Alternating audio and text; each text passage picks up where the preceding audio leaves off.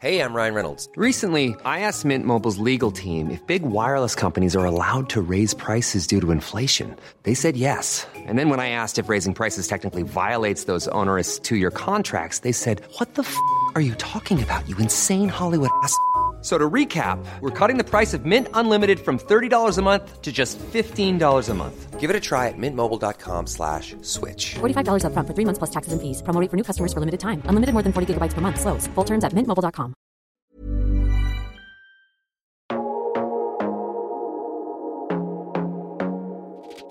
This episode is sponsored by our friends from Hisense Philippines. Content consumption has changed lalo na nung nag-pandemic. Now, more than ever, TV became a major source of entertainment if we want to stay at the comfort and safety of our homes. Kaya naman it's best if we give our family and ourselves the best TV experience by getting the Hisense U60H 4K ULED Google TV. And after all the work that you've done, whether it's studies or in your jobs, you deserve the best. So don't delay, upgrade your TV to Hisense Smart TV today.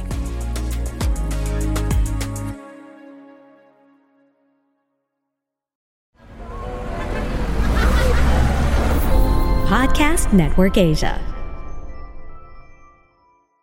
Isang paalaala, ang susunod na kabanata ay naglalaman ng mga salita at pahayag na maaaring magdulot ng takot, pangamba at pagkabahala sa mga nakikinig, lalo na sa mas nakababatang gulang. Huwag magpatuloy kung kinakailangan.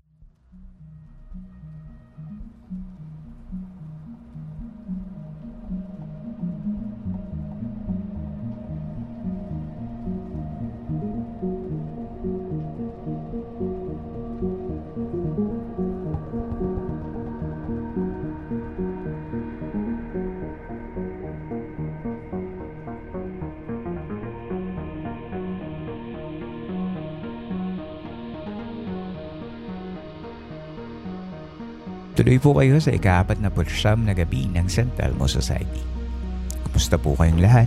Sana ay napapakinggan ninyo ang episode na ito sa maayos na kalagayan. Ang St. Telmo Society Radio ay ang listener story segment ng Philippine Campfire Stories kung saan pinapakinggan natin ang mga totoong kwento ng kababalaghan at pagtataka mula mismo sa ating mga tagapakinig. Hello campers! If this is your first time listening to this segment of the podcast, welcome to the show sana ay magustuhan ninyo. Bago tayo magtakutan ay we have a short segment here in the show called Camper Shoutouts kung saan binabati natin ang mga listeners and friends of the show. Let's start with the Facebook page and our first shoutout goes to Ronnie Darko. Sabi niya, Two gripping tales result in another solid episode of San Telmo Society. And to answer your question on Spotify, I would download a Ghost app, but only if it's bundled with Ghostbusters app. Baka naman technologically advanced na rin ang mga paranormal beings at pwede na rin silang magparamdam through an app. So, subukan nyo and then let me know. Sabi naman ni Vasha Wallensian, Campmaster, baka pwede nyo maiguess sa podcast si Sean Benedict from TikTok. You two are my fave. Hi Vasha, thank you so much for suggesting Sean Benedict. I'm not sure if um, pwede siyang mag-guest podcast, um, but uh, parang nakita ko na rin na may mga ghost stories siya. But if possible sa future, it will be fantastic to have Sean on the show. Sabi naman sa Facebook group sa The Campsite, sabi ni Giancarlo Magdaleno, never clicked so fast in my life. Nung may bago tayong episode. Thank you, Gian. Si Reniel Rent naman, um, sabi niya, super creepy po nung part na nagsasalita si Jem sa bandang dulo.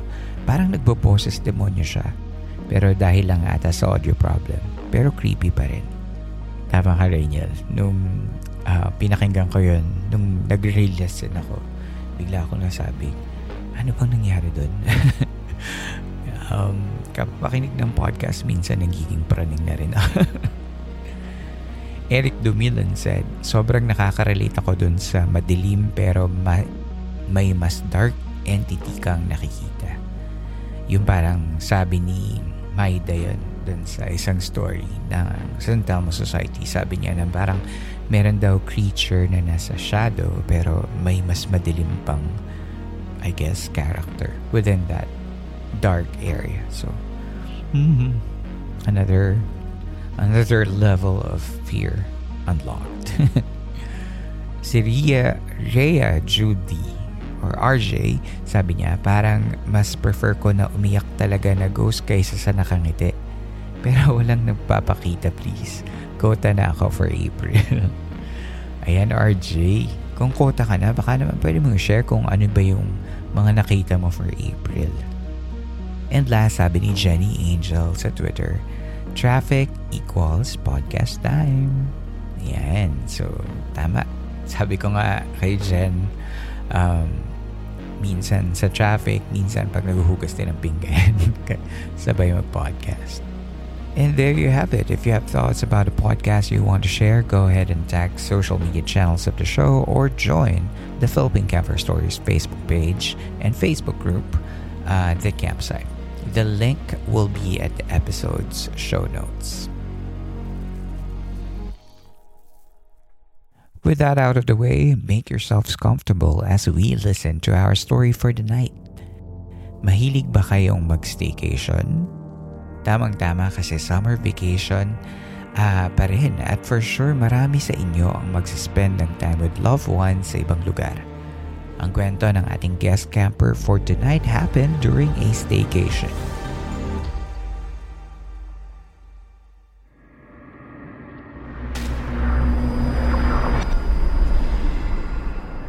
Ready na ba kayo?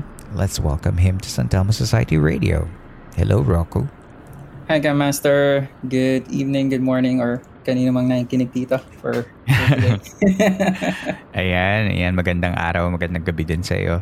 Mm-hmm. Um, so, maraming salamat sa, pag, sa uh, pagsama mo sa atin dito sa San Telmo Society. So, mm-hmm. nag-message ka sa amin, no? So, uh, ng iyong story and uh, gusto ko sanang ikwento mo sa atin dito sa sa campsite. Um, but before mm-hmm. we do that, uh, pwede mo bang i-share where are you calling us from? Yep, actually, I'm from Rizal. Uh, uh, back then, taga Quezon City ako, pero we moved to Rizal about, I think, 12 years ago. So, I would say, matagal na ako Rizalenya. oh, nako, salamat, salamat. Um, so, this story that you're going to share with us, uh, Rizal din ba ito nangyari? Yep, sa actually sa Antipolo Rizal siya. Ayan, sige nga. Uh, Antipolo, nako, parang meron din tayong camper lately lang na nag-share din. Ah, talaga? sa Antipolo. LA daw siya, Lower Antipolo. So, ah, talaga? Oo, oh, oh, mukhang uh, hitik para actually pangatlo ka na yata. so, ayan, uh, kwento mo nga naman sa amin kung ano yung um, story mm-hmm. na ibabahagi mo. Well, nag-start siya siguro around December. So, nagkakilala kami ng partner kong si Jack uh, December 17. Um, may reason bakit uh, isasama ko yung detail na yun kasi parang vital siya sa story. Pero, we decided siguro last year lang around December Christmas Day na mag-staycation kami. I think mag isang linggo pa lang kami magkakilala. So, we decided na mag-book ng Airbnb. Eh, syempre, since Christmas Day na siya, So, nag-decide kami na mag-check na lang kung ano yung pwede pa namin mahanap kasi parang gusto na was that two days, three nights. Ganun. Mm. And may nakita kaming available sa Antipolo na Airbnb. Ang ganda naman siya sa ano, maganda siya sa pictures and maganda naman yung rating pero hindi siya super host, parang ganun. And then eh since yun na lang naman yung meron, so and also maganda is almost nasa sentro siya na Antipolo. So, pinok na namin siya agad uh, I think two days or three days before nung actual date, which was Christmas Day. And then, siguro mga hapon kami nag-check-in doon. Dumating kami siguro around 1 or 2. And then, ang weird thing nun is, nag-grab kami. And then, hindi rin napansin ng grab driver yung pin location namin. so, oh, okay. Mm, na-weirdown lang kami doon. Pero, uh, hindi na namin pinansin yun. Kasi siguro minsan baka hindi lang napansin ng Grab driver agad yung pin location. So baba kami and then um, ang weird lang is ang tahimik niya and then pagpasok namin sa gate, uh, wala rin siyang guard. Tahimik lang siya, parang unfinished. Yung dalawang building sila pero parang unfinished yung isa. So pagpasok namin doon, uh, ang creepy na ng feeling kasi parang may gym sila sa harap sa baba. Hmm. Pero alam mong hindi na ginagamit kasi ang dami ng agiw, ang dami ng spider webs doon. Hindi na talaga siya ginagamit. Tapos naka-glass siya, yung parang horror na madumi-dumi yung ah, yung mga salamin. Kasi never siyang na-use. And then, syempre, um, hindi namin natanong dun sa host ko anong room siya. So, tinanong namin kung anong room siya and then anong floor. Sabi sa amin, third floor. And then, room 312. So, yun yung, yung unit name, uh, unit number, room 312. And pagpasok namin sa lobby, parang ang creepy kasi ang eerie niya, tapos walang buhay. So lobby, ibig sabihin talagang para siyang um, building, modern building siya. Hindi siya parang bahay na Airbnb or something. Hindi. Condo ba siya, ganyan? Kondo siya talaga. Kondo Okay. siya. Tapos anong siya. itsura nung paligid? Modern din siya? Parang ano lang, regular city lang siya na downtown, ganyan? Hindi, ano eh. Hindi siya modern looks talaga eh. Parang pinaglumaan na 90s na bahay. Yung 90s na ano, yung um, hindi siya ganun kapinturado. Um, tiles yung sahig. Mhm. Um, pero alam mo yung parang atmosphere na yung ambience siya parang grayish. Parang horror. Yung lobby. Creepy na agad yung lobby kasi ah nagjo-joke-joke na nga sa akin si Jack na parang, uy, parang nasa ano tayo, horror movie, ganun, ganun. So, so, inishrug ko lang yun kasi meron din namang isa doon na mag, mag, mag, ano, mag girlfriend boyfriend na nandun din nag-wait sa lobby. So hindi naman kami natakot. Parang wala lang, parang ang weird lang ng feeling, parang lumang-luma na tong condo na to, itong unit, itong lugar. Pwede Okay. okay. namin siya pinansin kasi ah, hindi naman namin alam kung ano mangyayaring susunod. And then, nag-decide kami na mag-elevator kasi may elevator na dun sa may harap ng lobby. And then, nilaksan namin. Pagbukas ng elevator, nagtaka kami kasi ang ang liit ng space. As in, ah, parang dalawang tao lang yung magkakasya doon. Oo, yung elevator mismo. Mm, yung, yung mismo elevator na papasukan mo. Usually kasi 'di ba siguro mga maraming tao yung mapapasok mo doon, mga 15 people. Ah, doon dalawa lang talaga. And and by the way, yung condo is 5 floors lang sila. 5 to 6 floors lang yung max na ah, Mak- makitid ba yung building kaya maliit lang din yung elevator? makitid din talaga. Makitid Mm. talaga siya, Ba- Master. Baka ano lang, pang, alam mo na, maliit lang yung building so konti lang siguro yung use talaga ng elevator kaya maliit. I Anyway, would say I would say parang apartment siya Camp Master. Parang ganun yung yung type ng condo na yan. Pero it's Mm, called a okay. condo. So, ayun, pagsakay namin doon, um, ayun, biroan kami. Pero may nasa-sense na ako. Pero hindi lang ako nagsasalita. Parang, oh, may ano ka ba? May sensibilities ka ba? May intuition ka ba? I would say yes kasi matagal nakakita na rin ako before ng doppelganger ah sa office. So I would say may, may nakakaramdam din ako na may something dito, may merong malapit sa tabi ko. Basta ano, parang makakaramdam na ako agad kung an uneasiness na feeling. Okay. Pero hindi ko alam kung saan siya. It's just feel of uneasiness. So yun yung na-feel ko doon sa loob ng elevator. Actually, tatawa na pa kami kasi ang liit ng elevator. Parang first time namin ma- maka-encounter ng ganong elevator. Um, nung paakyat ng elevator, parang nag-shake siya bigla. Mm. nag-shake siya bigla and then medyo kinabahan kami nun kasi baka malak, ma- malak kami sa elevator. Pero fortunately naman, pagdating namin sa third floor, bumukas. Bumukas siya, hindi na kami nalak. Pero nung bumukas na yung elevator and nakita namin yung hallway, yun yung parang na-surprise kami kasi ang creepy ng itsura. As in, parang lumang-luma lahat, Camp Master. Or, Mm. I would say hindi siya lumang-luma, kundi parang unfinished. Yung mismong hallway, hindi siya pinturado ng maayos. Um, yung tiles parang luma na din. Tapos yung ibang part ng mga, yung pagkapintura sa mga dingding is parang natutuklap na rin. Okay. Parang natatanggal na rin sila. Okay. Basta hindi na siya well-maintained. Hindi na siya well-maintained, I would say. Okay. Para siyang tenement. Yun yung parang dating niya sa amin. Mm. And then, nung paglabas namin, no, hinahanap namin yung unit, tapos nagjo-joke tong si Jack sa akin. Sabi niya, um, para tayo na sa horror movie, ganun, ganun. Ba ganito yung mga pasok ng horror movie? Eh, Parang yung sa, nai-imagine kita, parang yung sa, alam mo ba yung pelikula ni Angel Locsin tsaka ni Richard Gutierrez na Sigaw? Parang familiar, parang ganun nga yung itsura. Yung parang madilim. Hindi ko alam Mhm. kung madilim yung sa napuntahan mo, pero parang ganun, yung parang medyo dingy, tapos, yun, parang heavy yung vibe. Mm yun, yun, yung, yun yung kagad yung ramdam naming ambience. Tapos uneasiness na talaga. Hindi naman siya madilim ka, master. I would say well-lit naman siya. Pero eh, parang sobrang uneasy ng feeling talaga. Parang ganun ngayon sa sigaw kay, kay Angel Locsin. Ngayon yung pakiramdam namin doon. Kaya nagjo-joke na sa akin to si Jack. Sabi niya, uy, nasa horror movie tayo. Ganun, ganun. So, um, mapang inanap namin yung unit, nagbibiroan kaming ganito. Baka may multo sa likod. Or baka may biglang lumabas sa harap namin. yun, yung, yun yung biroan namin. Kasi ganun talaga yung feeling eh. Parang simula ng mga horror movies. Ganun. Mm. Mm. And then, nahanap namin yung room, 312. Sa may pinakadulo siya. Ang weird lang is, nung pagpasok namin sa room, yung room, ang ganda. Yung mismong unit. Ang ganda. Ah, well-maintained yung unit. Malinis. Pinturado. As in, parang modern siya. Yun yung itsura niya sa loob. Parang Pero- hindi baga, hindi, ano, hindi, uh, what do you call this? Hindi match yung Mm-mm. panglabas at panloob. Okay. Yun yung pinagkaiba. As total opposite talaga yung sa labas sa loob. Ang, ang siguro unang nagmark sa akin doon, Camp Master, was yung pinto ng CR nila. Binubuksan ko yung pinto via doorknob.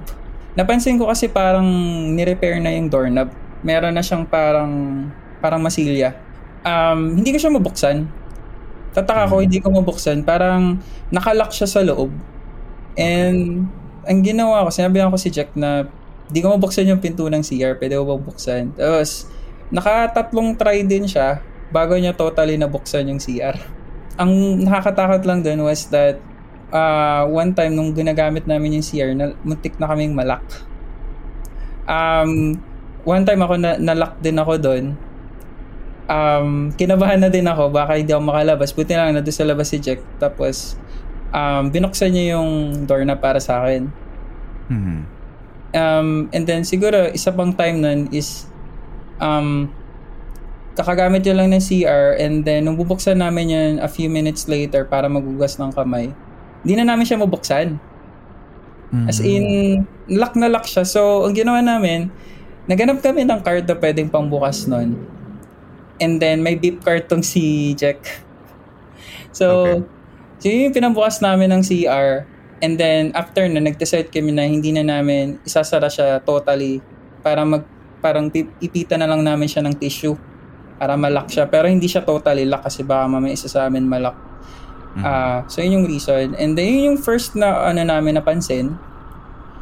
And then nung nagtitingin si Jack dun sa kitchen, napansin niya, sabi niya sa akin, wala daw kutsilyo.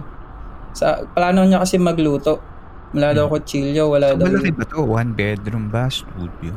Studio type siya, Camp Master, pero unified lahat. Magka, walang, walang harang. Parang, Okay, et- okay. yung higaan nandito, tapos ito yung sala, tapos dito may kitchen, yung CR. Parang isang buong unit siya, isang buong room lang siya na pinagsama-sama lahat.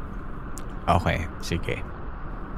Ayun, sabi niya sa akin, wala daw kutsilyo sa panggamit sa ano, kusina. Meron lang kami nakita, baso, um, saka kutsara, tinidor. So sabi ko, sige, bili na lang tayo paglabas natin. Mhm. And then, after na, lumabas kami. And then, yun, bumili kami ng kutsilyo, kumain kami sa labas. So, yun yung ginawa namin. And then, nag-tricycle na kami pa uwi kasi meron kami daladalang groceries sa para lutuin. And then, nung, habang sumasakay kami ng trike, papunta dun sa may intersection, muntik na kami maaksidente. Gabi na ba to? Gabi na po yun. Siguro around, I would say, mga 6 or 7. Anong ibig mong sabihin ng muntik na kayong ma-aksidente, mababangga kayo, ganun? Mm, parang Perfect. ganun, Pastor. Parang ganun. Um, parang sa may intersection part, dire-diretso yung tricycle, tapos bigla may paparating. Oh. Naku po. Yun. So, parang kinabahan kami doon, pero uh, buti na lang nailagan, hindi, hindi nangyari accident na yun. Tapos, dumiretso ng dahan-dahan yung tricycle pabalik dun sa may condo. Um, kinabahan siguro kayo. Nagising oh. siguro ba nyo nun? No? Opo, naka, kinabahan talaga kami ng campmaster kasi um, hindi namin in-expect yun eh. Kasi dahan-dahan lang din yung tricycle. Tapos, um, nung papunta na kami ng condo, nalagpasan pa ng tricycle kasi madilim na rin nun eh madilim na rin yung gabing yun, siguro 6 or 7. Walang ilaw sa harap ng gate nung condo. Medyo tago ba tong um, building or condo na ito? May, may mga nakatakip bang puno o something? Actually, Ba't nalalagpasan siya lagi? Siguro, nasa gitna siya halos ng Antipolo Campasser. Lalo kung titingnan mo siya sa sa Google Maps. Talaga nasa gitna siya. Mm. Pero, ang weird lang ng lugar kasi madilim, wala masyadong ilaw sa may gate mismo. Papasok walang ilaw. And then siguro yung ilaw lang dun sa may lobby. Tapos yung mm. yung surroundings niya is parang mapuno pa rin. Okay. Mapuno pa rin. Tapos malapit siya sa mga mga, mga residential places doon.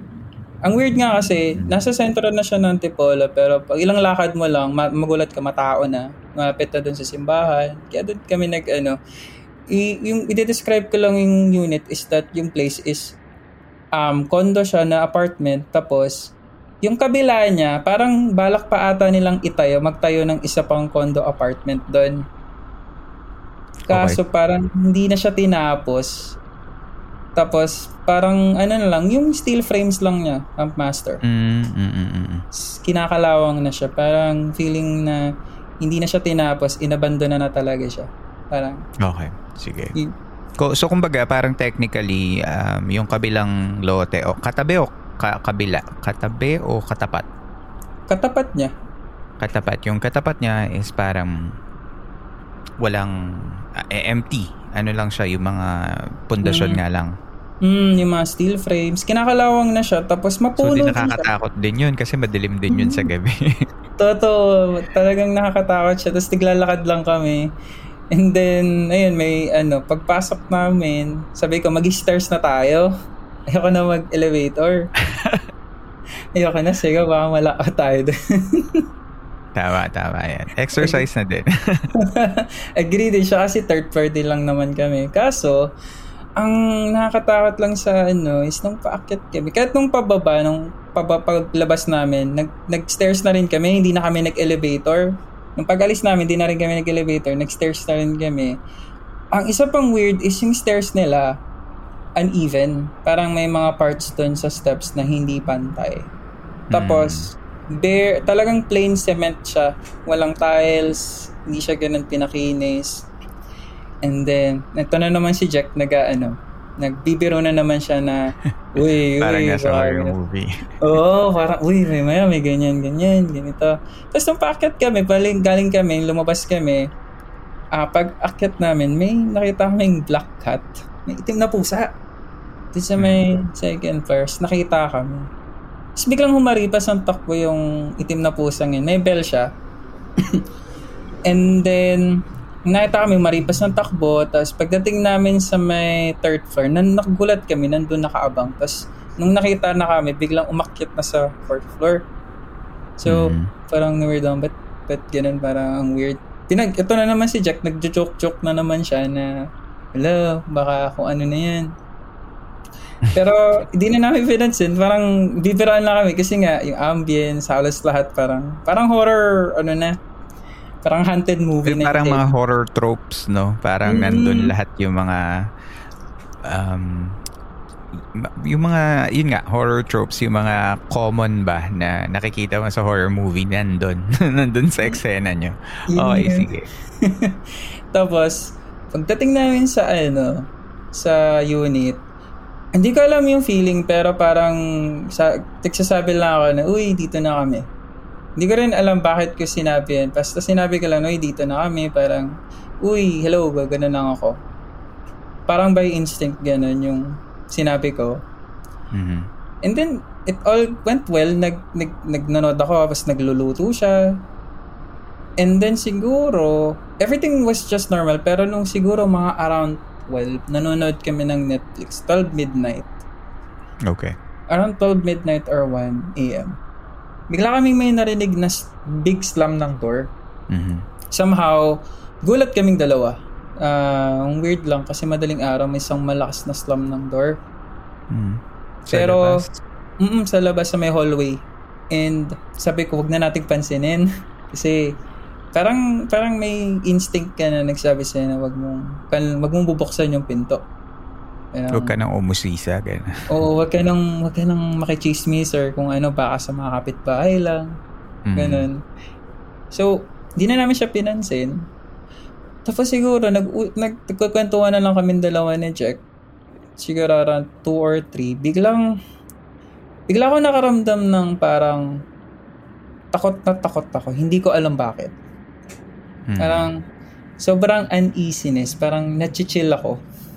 Hindi ko hindi ko ma-figure out bakit parang natatakot ako eh nandito lang naman kami sa loob ng unit dito sa sa condo na to, sa unit na to. Bakit anong anong parang parang sense of danger? Sa, saan galing yung takot? Okay. Mm, hindi ko ma hindi ko siya ma-explain na parang hindi ako mapalagay.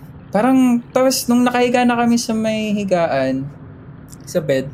Kasi yung bed is ah, katabi niya yung CR and then sa harap ng bed yung sala and then sa may sala sa sa left sa right nun is yung kusina. Okay. So, yung nakahiga na kami dalawa, hindi ako mapalagay, pero tingin ako ng tingin sa may part ng kusina. Eh, Mhm. nag-decide na kami ni Jack na patayin yung ilaw. Ang iiwan lang namin bukas is yung sa may kusina, saka sa may CR. Mhm. Ang isa pang nakakatawa dun is pag pinatay mo yung ilaw sa sala, tapos iniwan mo lang bukas yung ilaw sa ah, may kusina, nagpi-flicker yung lights. Oh, okay. nagpi-flicker yung lights. So, hindi ko alam bakit, pero sabi ko, patayin mo na lang yung sa may kusina, tapos doon na lang sa may CR yung ano, yung available na ilaw. At Mhm. least may ilaw pa rin, parang night light. Pero hindi talaga mawala yung yung mata ko doon sa may kusina. And then, all of a sudden, biglang may shadow na dumaan sa may peripheral vision ko. Ayan na. Kinil- kinilabutan ako doon ng sobra. Tapos, sabi ko kay Jack, buksan natin lahat ng ilaw. lahat ng ilaw. Nakita rin ba ni Jack yung sinasabi mong shadow? Hindi ko sinabi sa kanya na may nakita akong shadow. Basta sabi ko sa kanya, buksan mo na yung ilaw. Huwag mong nga hayaang walang ilaw ang bukas. Ay, hindi bukas. Paano Kailangan lahat turn on. Hindi, na, na, nasa sense niya na natatakot ka kasi biglang pinabuksan mo yung ilaw, di ba? Parang biniro niya ako. Actually, sinabi niya sa akin, eh, natatakot ka na eh. Pero, yung way na biro, Mm. Hindi niya tinitake Okay. seriously. Parang nagbibiro lang siya. Na, eh, natatakot na eh. Pero sabi ko, hindi, buksan mo lang ilaw. Feeling ko hindi ako makakatulog ng hindi, na, buka, na hindi pa, nakapatay yung mga ilaw. So yun, binuksan namin yung ilaw. As in lahat, mula sa may sala, sa ano, sa CR, as in talagang maliwanag. Walang, walang dilim. Okay. Tulog. Tapos, um, tinakpan ko na lang yung mata ko ng kumot para at Oo, least para Hindi ka masilaw. Oo. Yun yung ginawa namin. And then, nakatulog naman ako, pero I would say um, sobrang sobrang light. Parang yung survival... Mababaw, mababaw yung tulog. Mm, parang survival ka. Parang nasa survival mode ka na tulog. Parang kailangan handa ka sa danger. Kasi yun talaga yung nararamdaman ko. eh. Parang sobrang hindi ako mapalagay. Natatakot ako. Hindi ko alam bakit ako natatakot. Hindi ko ma-explain. And nagising na lang ako siguro mga around uh, 7 or 8. And then, yung araw naman na yun, everything went well. Parang back to normal na naman. Tapos, Mm. um, lumabas kami, ganun. Ang, ang weird lang nun is nung pag-uwi namin nung night na yun, ay before yung unang araw namin, di ba sabi ni Jack na wala daw yung kutsilyo? Walang kutsilyo sa kusina. Tapos bumili Oo. kami ng kutsilyo nun, pa-uwi nung unang gabi namin. Tapos, nung pagbaba niya ng kutsilyo dun sa may kusina, pagtingin niya sa ilalim ng lababo, meron na siyang nakitang kutsilyo. So, Hindi nyo, na, hindi nyo lang ba nakita nung umpisa? Ah, tinanong ko rin siya. Um, Baka naman hindi niya lang nakita. baka nga ganun lang din yung napa, yun lang din yung una kong ano eh, hindi yung sabi ko sa kanya, baka hindi mo lang napansin Mm. na meron pala dyan sa ilalim. Pero sabi niya sa akin, hindi, Wala niya daw talaga. eh. Parang as in, Sabagay, hindi naman siguro siya mag-aaksaya ng pera na bumili pa, di ba? totoo ang master. Talagang chinek niya kasi yun daw yung unang gusto niya kasi mahilig siya magluto eh. Nagluluto Mm. siya. So, gusto niya yung unang makita niya sa kusina kutsilyo. So, nagulat daw siya nung pagkabili namin, merong kutsilyo dun sa ilalim. Tapos, so yun, yun yung mga weird things. Tapos, the next day nun, okay naman siya buong maghapon. Nagising ako nun 8, 7. Okay na okay. And then, nag-decide kaming lumabas uli ng hapon. And then, grocery. Then, pagbalik, um, luto siya. Kantuhan kami, tapos nanonood kami. Tapos, around madaling araw na naman nun, siguro 12, laging, laging madaling araw, alas 12 na, nanonood kami sa Netflix. Then may biglang nag-knock sa door. Oh. Biglang may kumakatok. Hindi ko alam kung sa amin ba yun or sa kabilang unit uh, or sa kapitbahay or medyo malayo doon. Siguro naririnig lang namin. Nagulat kami. Um, tapos tinitingnan ko kung may fish hole doon sa pinto para malaman namin kung sino ba kung nasa amin ba yun or what. Tapos Meron ba? sa, wala. And sabi ni Jack, wag na namin tingnan. Sabi ko, kung ano man yan, wag nating pasinin kasi wala man tayong kakilala dito eh. Yung sabi niya sa akin. Okay. So, ayun, it went uh, okay naman. Nanonood kami and then siguro around 12 mid, uh, around 1 a.m. bibiroan kami, kukwentuhan. And then sabi ko sa kanya, uy, alam mo bang uh, back then, meron akong record na parang message sa magiging future partner ko sa mga susunod ko magiging jowa. sabi ko sa kanya. Wow. Oo. Eh, sabi ko sa kanya, meron akong message, pakinggan mo. Tapos pinakinggan namin, A lot can happen in the next three years. Like a chatbot may be your new best friend. But what won't change? Needing health insurance. United Healthcare Tri Term Medical Plans are available for these changing times. Underwritten by Golden Rule Insurance Company, they offer budget friendly, flexible coverage for people who are in between jobs or missed open enrollment. The plans last nearly three years in some states, with access to a nationwide network of doctors and hospitals. So, for whatever tomorrow brings, United Healthcare Tri Term Medical Plans may be for you. Learn more at uh1.com. I'm Sandra, and I'm just the professional your small business was looking for. But you didn't hire me because you didn't use LinkedIn jobs. LinkedIn has professionals you can't find anywhere else, including those who aren't actively looking for a new job but might be open to the perfect role, like me. In a given month, over 70% of LinkedIn users don't visit other leading job sites. So if you're not looking on LinkedIn, you'll miss out on great candidates like Sandra. Start hiring professionals like a professional. Post your free job on linkedin.com/people today. Ah, and then sabi niya, pwedeng pairam ng phone mo. Sabi ko, bakit? Hindi, pakikinggan ko lang uli yung message mo. Eh, sabi ko, ah, ang sweet naman ito kasi gusto niya uli pakinggan.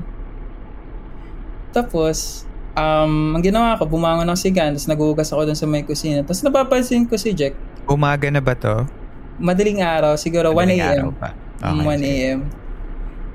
Um, sabi ni Jack, kaya parang nung nagpunta ako sa kusina, nagugas na ako ng pinagkainan namin. Tapos pagtaka ko sa kanya, paulit-ulit niyang, meron siyang isang part doon na piniplay na paulit-ulit, which is yung I love you forever.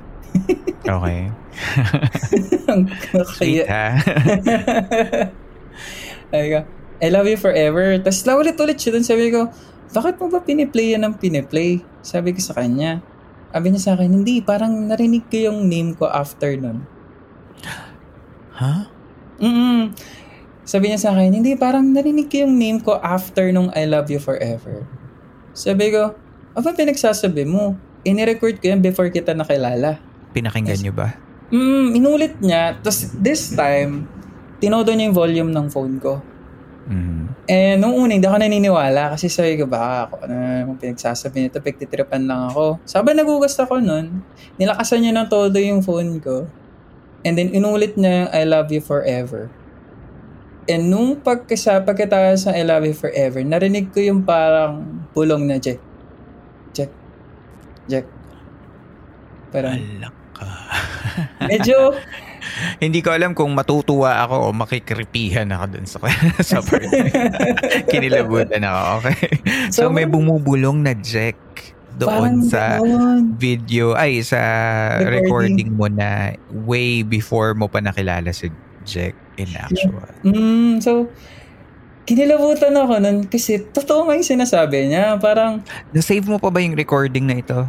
Actually, Ka-Master, after nun, dinilit ko na siguro uh, a few days after kasi takot na takot na talaga ako. Okay. Okay, sige, sige. parang, parang di ko kinaya pakinggan uli yung recording na yun. Parang, yun na yung, for, yun na yung very last ko siyang pinakinggan kasi natakot na talaga ako. Tapos, Mm. tinanong niya ako, kailan mo to na-record? Sabi ko, akin na yung phone ko, tingnan ko. And then pagkatingin ko sa phone, dated November 17. Sabi ko, hala, ang weird kasi nag, nag, naging, nag, nag, nagkakilala kami, first communication namin was December 17, which was a month A prior. Mhm. A month prior. So sabi ko, imposibleng marinig ko yung imposible to kasi hindi hindi hindi pa kita kilala noon eh. Hindi pa tayo magkakilala noon. Okay. So takot na, sabi ko sa kanya, itigil mo na. Wag, wag, wag mo na i-play yan. Kalimutan na natin yan. Kasi nung time na yun, um, kinikilabutan na talaga ako. Parang kinokontrol ko na lang yung takot ko nun. Mm. Parang, um, nakakaramdam na ako ng sobrang daming chills nun. So, sa kanya, tama na yan. Huwag mo na i-play yan. Akin na yung phone ko. Tapos, Okay. ayun, nag-CR siya. Um, nag-CR siya nun. Parang, hindi naman sinara yung pinto. As in, sinara niya lang slight. Tapos, tina- ginawa niya, kinasuhan niya na lang ng tissue yung gilid para in- ano, malak siya. Okay. And then, ang ginawa ko para mawala yung kaba ko, nagpatugtog na lang ako ng anime songs. Um, Tama yan. Tama yan. Yung mga anime songs na lang yung pinakinggan ko, yung mga opening songs, gano'n, para Mm. mawala yung parang takot ko. Kasi Um, hindi ko talaga, yung attention mo. Okay. parang hindi ko na kaya. Sabi Ayos ko. din tong si Jack, no? Tinakot-takot ka, tapos biglang naligo, iniwan ka mag-isa. Sige, okay. So, naliligo si Jack.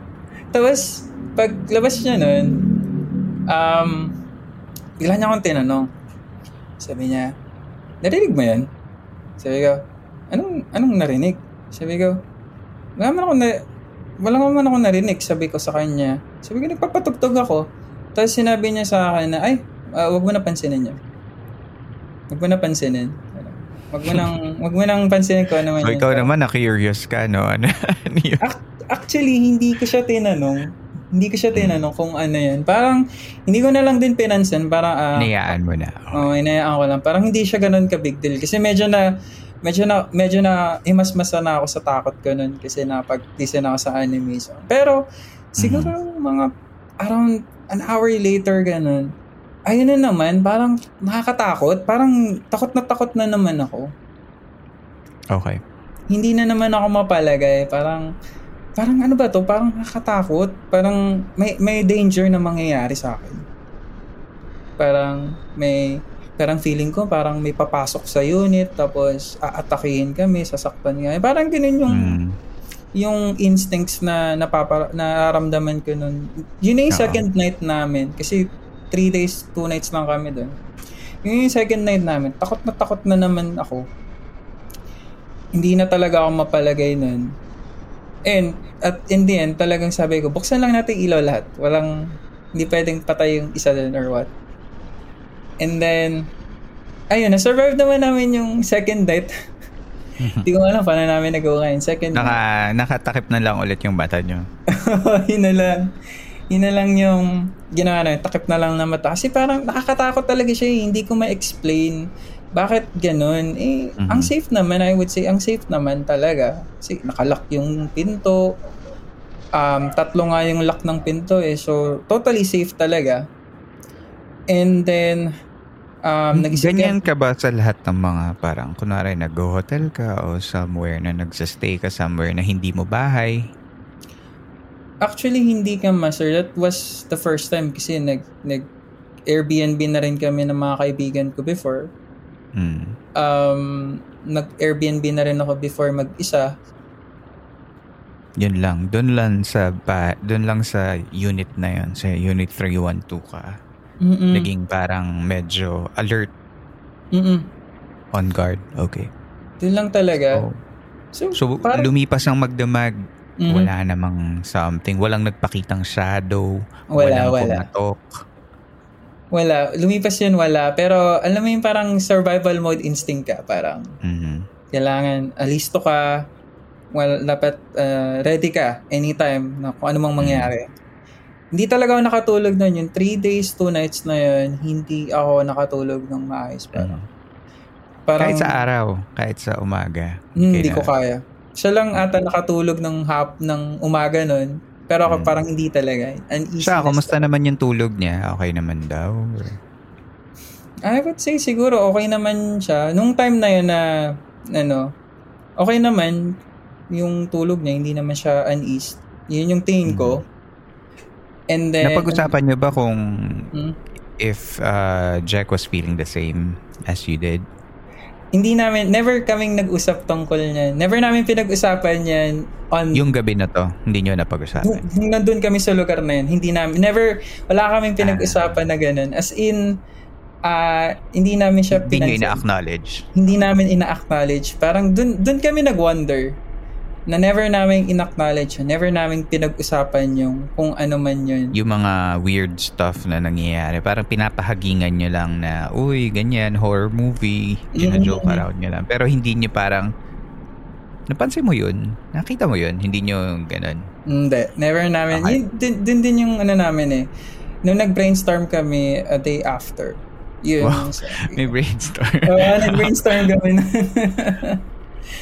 Pero nung, nung last day namin, pangatlong araw, Okay. ah, umalis kami doon, siguro 8 or 7 kami nagising. Tapos nag-prepare kami ng breakfast, ganun. And then, nagtanong siya kung ano yung mga dadalhin, iiwan. And then, weird thing nun is nag-iwan kami ng, bumili kami ng, second night namin, bumili kami ng, ah, ay hindi, first night namin, nag, bumili kami ng ah, one dozen ng eggs. Mhm. And then, may natira pang half dozen. Okay. So, nagtatanong siya sa akin, ano ba yung mga iwan natin? So, dinala niya yung mga ingredients na pinili niya. Ang nakaka-weird lang doon is, mutually naming dinecide na iiwan na namin yung half dozen eggs. Salt. Sayang naman. Mm, parang, parang sabi namin, "Hmm, hindi ko naman madadalhin. Parang, ay, baka mabasag lang yan. Parang ganun yung, Sa biyahe, oo. mm, parang yun yung sabi lang. ko. Okay. Tapos, kahit yung isang isang salt, yung isang parang isang ano ng salt, parang McCormick ganun. Parang Ah. shaker ng salt. Iniwan din namin pati pepper. Ah, okay. Salt and pepper. Ayaw naman yung mga yun. Yun nga eh. Kasi bumili din siya ng cinnamon para sa, yun, nag-French toast din kami. cinnamon. So, Ah. ang weird lang kasi yung cinnamon dinala niya. Pero yung mismong salt and pepper, Nakasinlaki lang naman. nakasing laki lang din eh. Hindi niya iniwan. hmm. And then yung kutsilyo, sa, tinanong niya pa ako, dalhin ko pa yung kutsilyo. Sabi ko, huwag mo dadalhin yan kasi mamaya pag tumaan tayo sa mall, baka sabihin sa'yo may dala kang deadly weapon. Okay. So, iniwan namin yun. So, yung, yung mga iniwan namin, yung half a dozen egg, ah, salt and pepper, tapos yung kutsilyong binili, binili namin. Then, finding out meron palang kutsilyo doon later on. Then, ang paglabas namin, ayun na naman, ang eerie ng feeling. Umaga naman yun, siguro around alas 10 ng umaga or alas 8. Ang eerie na naman ng feeling. And then, doon ko na-realize na yung katabing unit namin is unoccupied. Paano mo na-realize? Yung ilalim niya, Camp Master, kita namin yung parang hindi naka-tiles. Tapos parang may mga agyo-agyo.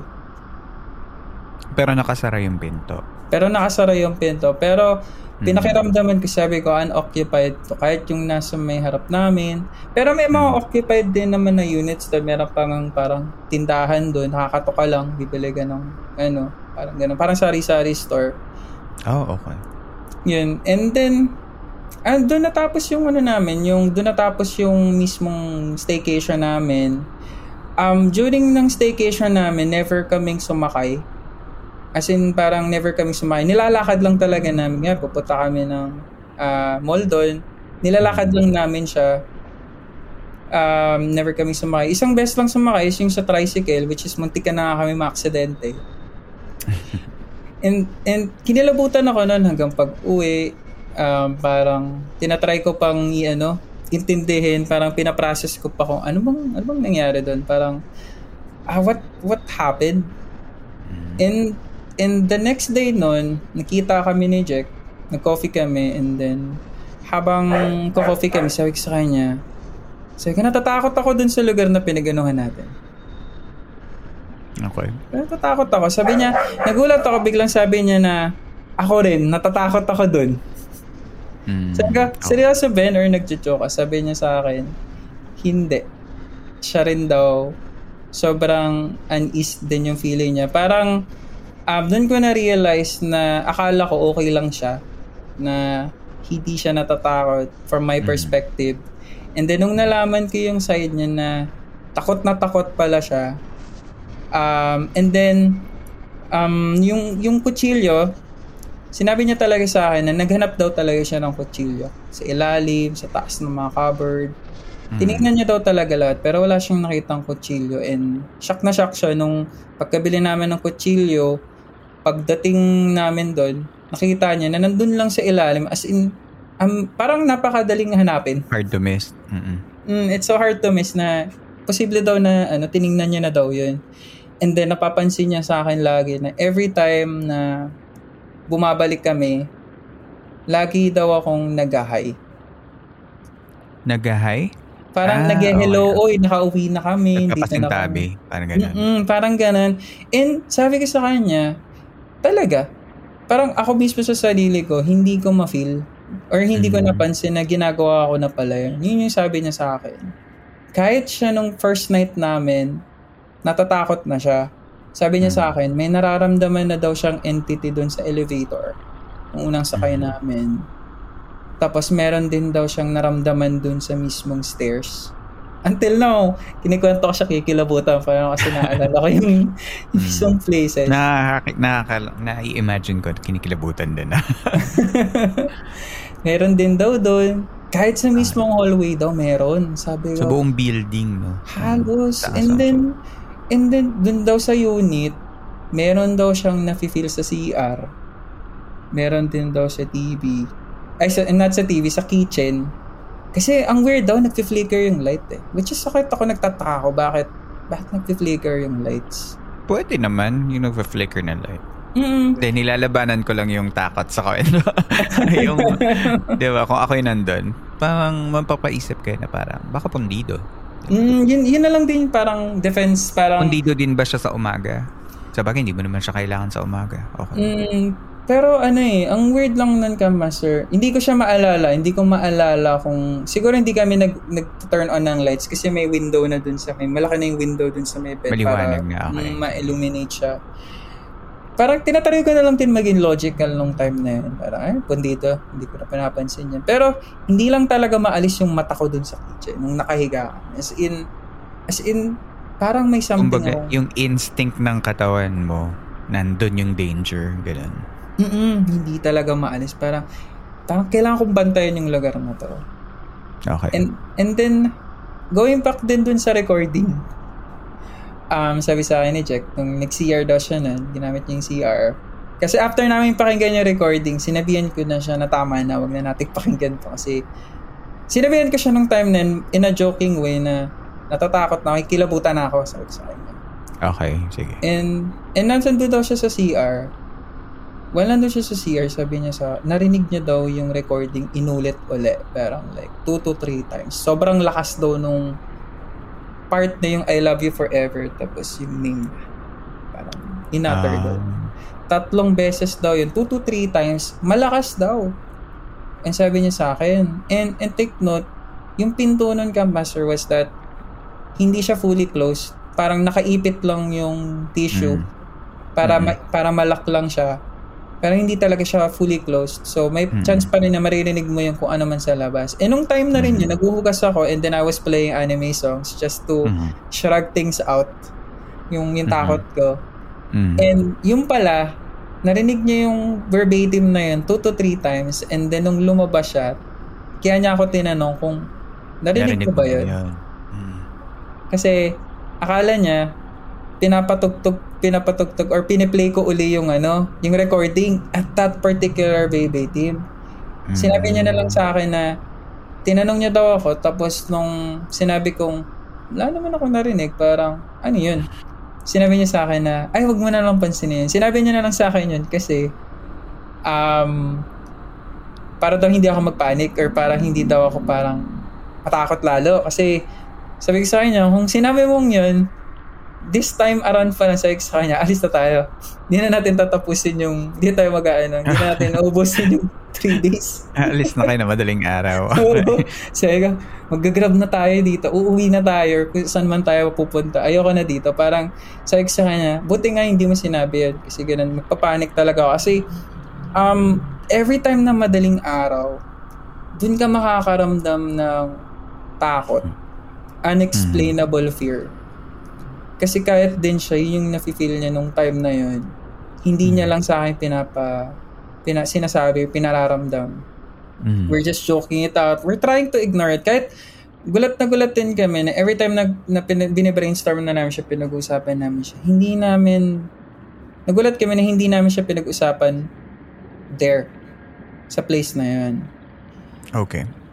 And, Um, ayun ano ba, um, Mm. nung looking back, di ba, nung nagka, nag-coffee kayo or after nung, nung nakita kayo after nung uh, staycation, nag-research pa kayo about the place or meron ba kayong, uh, tinignan nyo ba yung mga reviews? Nag-iwan ba kayo ng review dun sa Airbnb? Nagtanong ba kayo dun sa may-ari?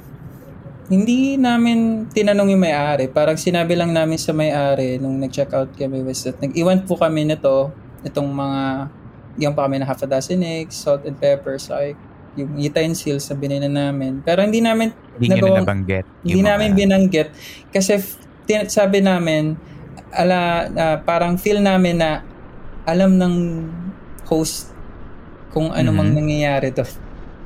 Ah, Parang yung host mismo kasi nung nung tiningnan kong mabuti yung Airbnb posting is that it's just good for two. Hindi siya pwede for group. Parang Mm, maximum lang okay. siya ng two. mhm. And wh- what made you say na parang alam ng host? parang wala kaming other evidence na or parang hindi naman namin sinasabi Kutob na ganun. lang, parang parang kutob lang. lang namin. Wala Okay. kaming proof Mhm. na alam ng host pero Mhm. we have this strong instinct, we have this strong feeling na may idea siya eh. Alam niya kung anong nangyayari kasi Okay. Um, chinek ko yung mga comments ng Airbnb. Medyo mixed yung uh, reviews. Hindi na kasi namin binasa yun kasi we were like trying to find uh, Last uh, minute na kasi. yung last minute na yun eh. So, tinignan ko yung review and then I was uh, somehow uh, surprised na ang dami rin nagsabi na ang creepy ng hallway. Mhm. Um, iba naman sinabi nila, maganda naman daw, second time going around. Okay. Um, yung isa naman, way back 2021, she was complaining na yung doorknob daw sa CR is not fixed properly. So, Mm, I got problema, sur- surprised. Problema daw talaga yun. Mm-mm. I got so surprised nun, Camp Master, kasi 2022 kami nag-book and that and that review was August 2021. Ang tagal na. Ang tagal na. So, so sabi ko, um, bakit hindi naayos yung doorknob ng CR? Hmm. And then sabi naman sa akin ni Jack, hindi, feeling ko naayos yun kasi may masilya eh. Hmm. So it means na tinatry, ilang beses na siya inayos. Hindi parang, hindi yung pinto ang problema? Is that what you're trying to say? Parang ganun, parang ilang beses nang inaayos yung doorknob and nasisira siya again and again. Hmm. Gets, gets. Which was parang tali dun sa sinasabi ni Jack na parang may, en- may separate entity daw dun sa CR. Oh. Okay. Yun yung, yung sabi ko, sobrang creep out kami na. Nasi, pinag-usapan namin siya nung nag-coffee kami. Is, i- hindi ko ma-contain yung fear ko kasi um, ano, what, uh, ano ba tong experience natin? Parang It's our first staycation. And parang, paano natin na-survive yun? Without even talking well, about wala it. naman serious damage talaga na, na nangyari no parang puro ah, paramdam lang din naman eh hindi naman yun ano hindi naman yun minimal talagang kung ikaw man hindi ka makatulog ng maayos 'di ba sa gabi so parang medyo lutang ka or something tapos um, pero gets ko gets ko yung takot na na ah, nai-imagine ko kasi na yung sa mga Mm. pag ah, pagde-describe mo nai-imagine ko yung lugar. And kung ako nga yun baka hindi ko na hinintay na yung checkout date. Baka umalis na rin talaga ako. Pero yeah I believe you. Yung mga creepy things na na parang alam mo yung peppered around the story yung merong maliliit na mga bagay na pag pinagsama-sama mo bigla ka mapapaisip na ano bang nangyayari? Anong meron dito? Ganun. Yun nga eh. Parang, parang um, hindi kami mapaniwala na um, na-piece out namin siya in a puzzle. And, and sabi ko nga kay Jack, um, tingnan ko nga sa Google Maps tong condo apartment na to. And anong sinerch ko sa, sa Google Maps, I was surprised na yung picture lang sa may gate ng condo apartment na yun yung nandun sa Google Maps. And walang picture sa loob. Walang walang picture sa loob ng hallway, hindi siya ganun. Yung mga katulad ng mga condominiums and apartments dito sa Google Maps sa, sa Philippines, parang ikita mo din yung mga loob din minsan. Doon hindi. And then, I wanted to know, parang gusto kong i-search yung history nitong condo apartment na to. Kasi, yung tapat niya, which is the same condo apartment to be built, parang siguro twin. Pero hindi siya tinapos. Mhm. Iniwan siyang ganun. And somehow, nagkakaroon kami ng theory na parang there must be something that's in that place, sa area na yun, that somehow shows a lot of weird things. Yun lang, yun lang yung teorya namin, which made the developer decide na hindi na nila itutuloy kasi they, they might be somehow uh, violating or parang territory siya ng kung ano mang entities or what. Pero yun lang naman yung na namin kasi tinry ko talagang i-check kung anong history nito and we are not able to find anything over the internet. Meron ba kayong pictures ng ah, un- nung habang nasa unit kayo or yung unit mismo? ah, meron ba kayong natabi mo ba yung address? Ganyan. Um, wala kaming picture. May isang picture din, wala kaming picture. Never kami nag-picture doon. First Meron date ako- nyo, di kayo nag-picture doon. Siguro meron akong picture nun. Pero kasi sa sobrang creep out, meron siguro ako dalawang picture nun Camp Master. Pero Okay. since na nag-brainstorm kami na I got so creeped out, dinilit ko siya lahat. As in, Ah. yung recording. Parang by instinct sinasabi sa akin na don't wag kang mag, wag kang mag-souvenir ng kung anong doon. And yung may sipilyo din doon, parang may provided na sipilyo, sabon, gano'n. Mm. Si Jack, hindi na siya nagdala ng sipilyo, pero I brought that toothbrush kasi free yun. Siyempre. Sayang din naman.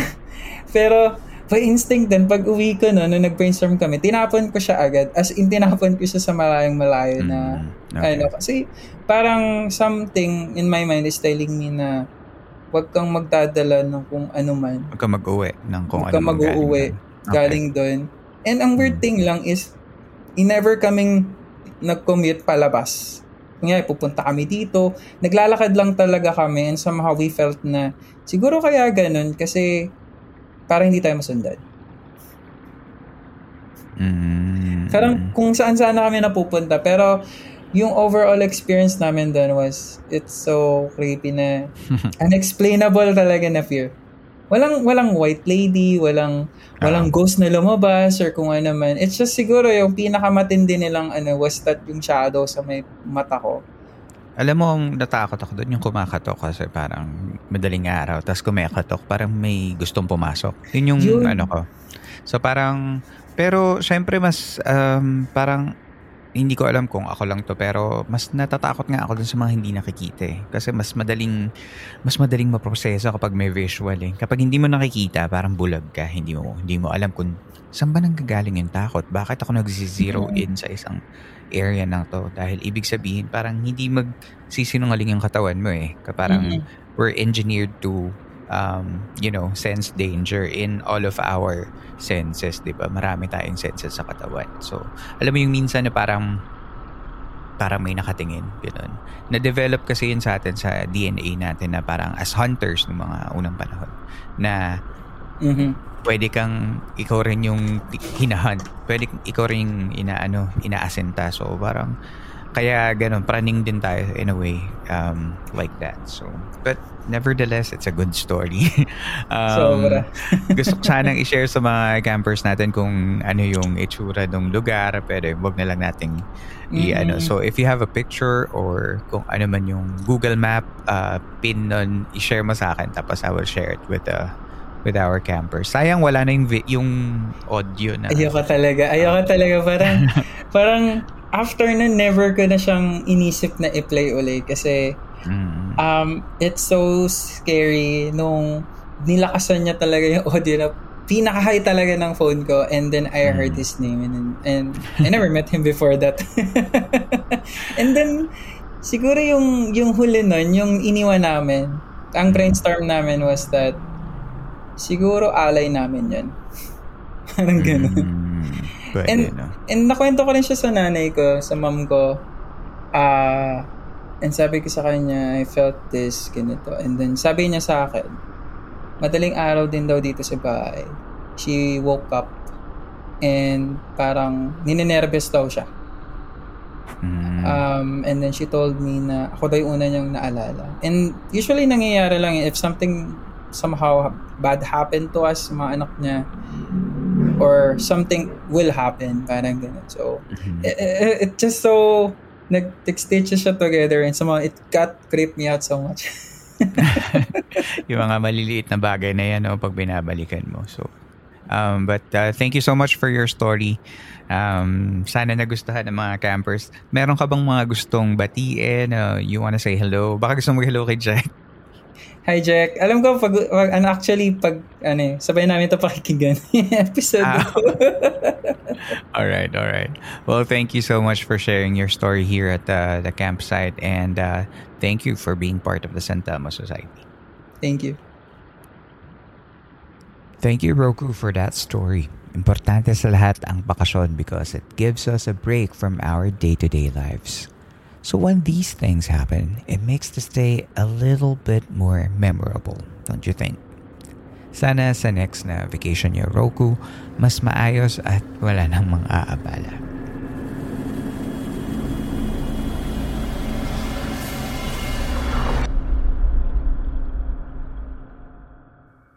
Inyo pong nasubaybayan ang isa na namang gabi ng Philippine Campfire Stories sa ating segment na San Telmo Society Radio. Sana ay nakatulong kahit panandalian ang pakikinig ninyo upang maipahinga ang inyong mga sarili laban sa mga problema at hamon sa labas ng campsite nito. Salamat muli sa ating guest na si Roku para sa kwento niya ngayong gabi. Kung nais ninyo maging bahagi ng San Telmo Society Radio episodes ay maaari kayong mag-email ng inyong kwento sa campfirestoriesph at gmail.com at isasama natin ito sa mga future episodes. At kung nagustuhan mo naman ang episode na ito, you can support the show by giving tips via Patreon, Coffee, PayPal, or GCash. All the links will be posted in our episode show notes and your tips help in creating this show. Maaari nyo rin tulungan ang ating campsite sa pamamagitan lamang ng pag-like sa ating mga social media channels at pagbibigay ng rating sa Spotify, Apple Podcasts at sa Facebook page ng ating show. Maliit na bagay lamang ngunit malaking tulong ito upang lalong makaabot ng mas marami pang tagapakinig ang ating programa. Muli, maraming salamat sa inyong pakikinig. Magkita na lamang po tayo sa susunod na kwento.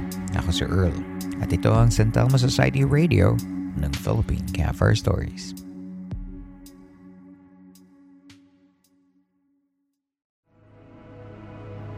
This podcast episode is based on or is inspired by true events.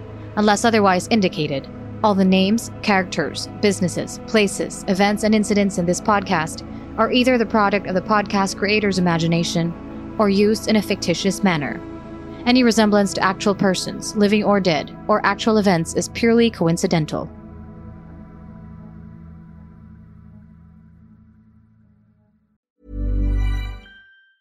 Planning for your next trip? Elevate your travel style with Quince. Quince has all the jet setting essentials you'll want for your next getaway, like European linen, premium luggage options, buttery soft Italian leather bags, and so much more. And is all priced at 50 to 80% less than similar brands. Plus, Quince only works with factories that use safe and ethical manufacturing practices. Pack your bags with high-quality essentials you'll be wearing for vacations to come with Quince. Go to quince.com slash pack for free shipping and 365-day returns.